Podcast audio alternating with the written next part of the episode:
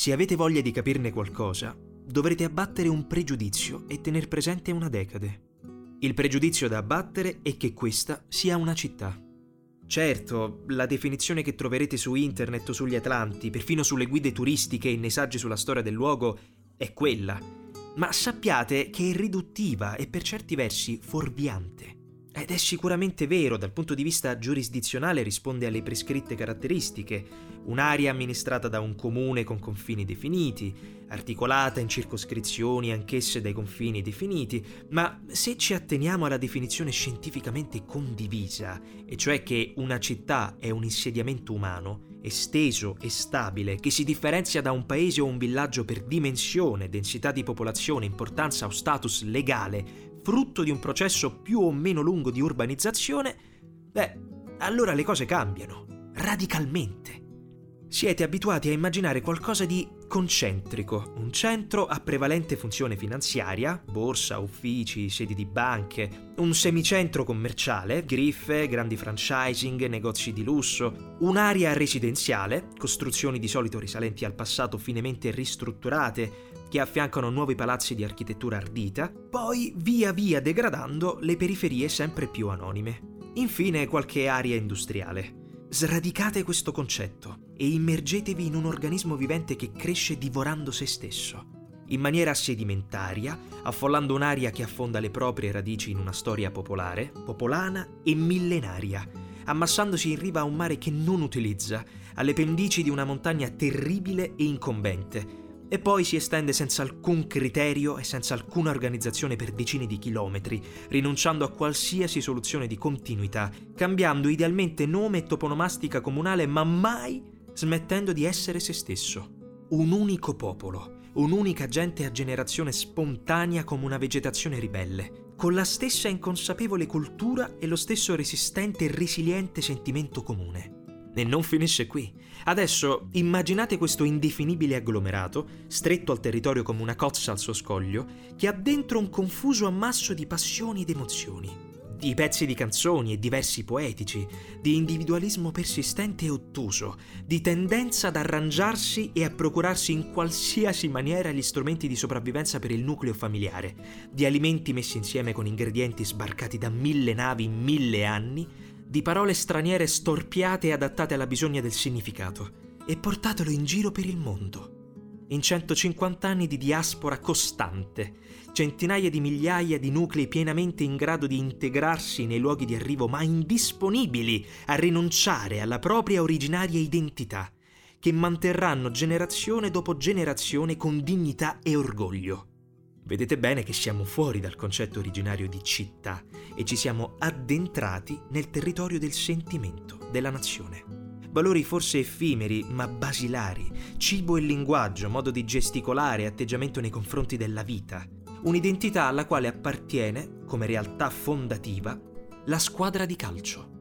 Ecco, vi vedo sorridere. State pensando con un po' di sufficienza che un'identità, un complesso di valori comuni non dovrebbe comprendere qualcosa di così ludico, semplice, superficiale come un gioco. Ma la squadra è ben più di un gioco, è un soggetto sottinteso. Ci sarà un motivo per cui questa è l'unica grande non città che ha una squadra sola.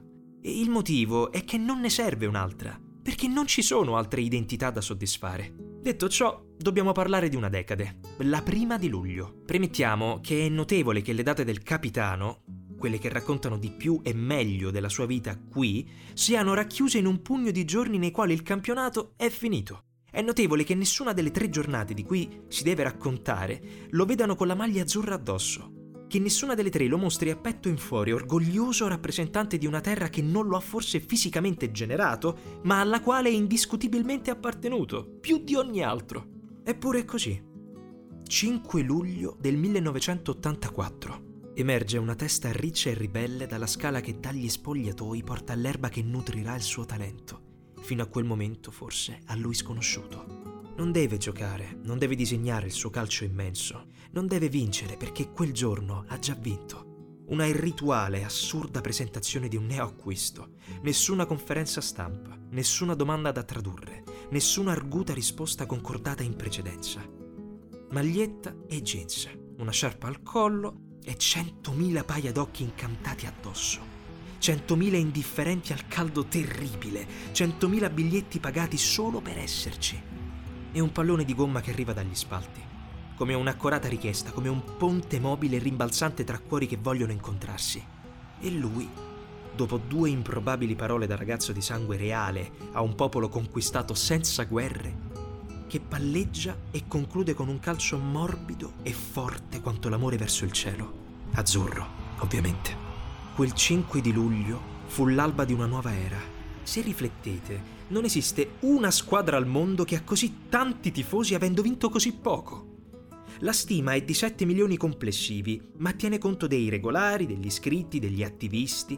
In realtà potrebbero essere il doppio, calcolando familiari accorati e simpatizzanti un po' tiepidi ma disponibili a scendere in piazza urlando e sventolando in caso di necessità. Quel giorno di luglio il ragazzo coi ricci diventò il capitano e si iscrisse immediatamente con la montagna, il golfo e il disco di pasta fumante con la mozzarella e il pomodoro tra i simboli immortali della non città, pur avendola incontrata per la prima volta a 24 anni, pur avendola lasciata a 30, pur avendola saltuariamente rivista per i 30 anni successivi a causa di una brutta guerra fiscale, di una triste serie di eccessi e di cattivi consigli che hanno avuto facile accesso a un cuore grande e privo di porte. Sei anni e un altro giorno di inizio luglio, stavolta l'8 del 1990. Il destino cinico aveva voluto qualche giorno prima una semifinale mondiale in cui erano contrapposte Italia e Argentina, proprio nella città azzurra. Il capitano aveva astutamente chiamato la benevolenza del suo popolo, spaccando un po' la volontà, alimentando la divisione tra le due appartenenze. Il tifo fu per l'Italia, per carità, ma una volta che si doveva perdere, beh, quella era la partita. Ci fu chi non pianse quella notte da queste parti. Il resto del paese non perdonò al capitano, che aveva appena portato il secondo meraviglioso, incredibile titolo alla non città, di aver legittimamente battuto con pieno merito quella corazzata che avrebbe dovuto vincere il mondiale in casa. E fischiò vilmente, antisportivamente l'inno argentino suonato prima della finale. Per tutto il tempo. La rabbia e le lacrime del capitano, le parole di offeso dolore andarono in mondovisione in primissimo piano. Non era lui l'uomo da far finta di niente, non era lui quello fatto per sorridere mostrando calma interiore ed equilibrio. Lui era fatto d'amore e di passione.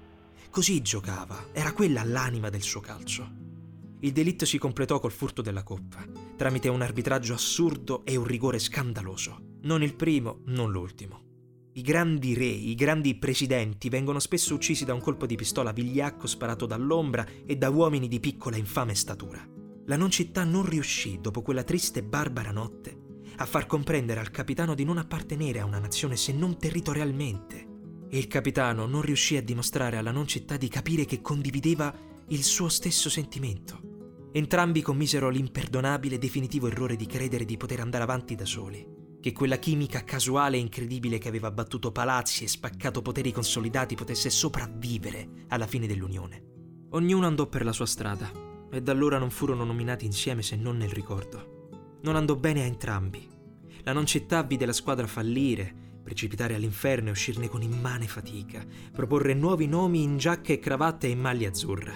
Vide bellissimi momenti di meraviglioso gioco, orchestre collettive perfettamente in sintonia e orrendi bidoni che venivano da ogni parte del mondo, momentaneamente osannati e subito archiviati senza memoria. Non si vinse più, se non trofei nazionali di secondo piano. Finalmente, nell'ultima parte del trentennio di Medioevo che seguì quella triste notte romana di luglio, un'intelligente e moderna programmazione portò a un consolidamento della squadra ai livelli di competenza, ma si era consolidato anche il palazzo dei poteri fortissimi. Quindi nessun trionfo, nessuna piazza ribollente di gioia, nessuna incisione d'oro nell'albo dei vincenti.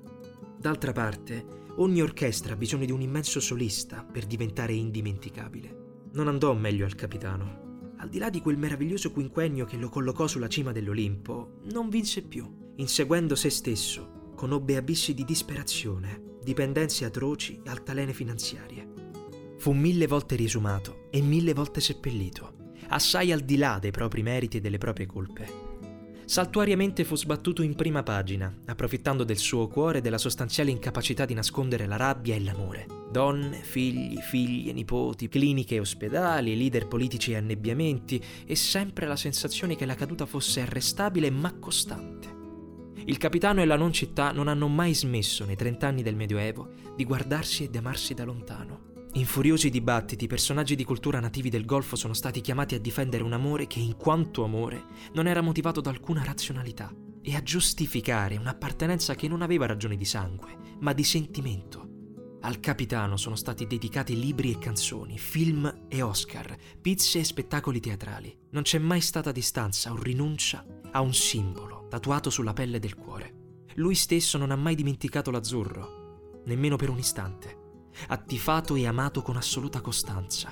Non ha mai dimenticato una terra e un'erba che sono rimaste sue, come di nessun altro mai. Il tempo ci porta perciò alla terza data di luglio, di nuovo un 5, stavolta del 2017 lo stesso giorno dell'84, ma esattamente 30 anni dopo il primo trionfo mai dimenticato.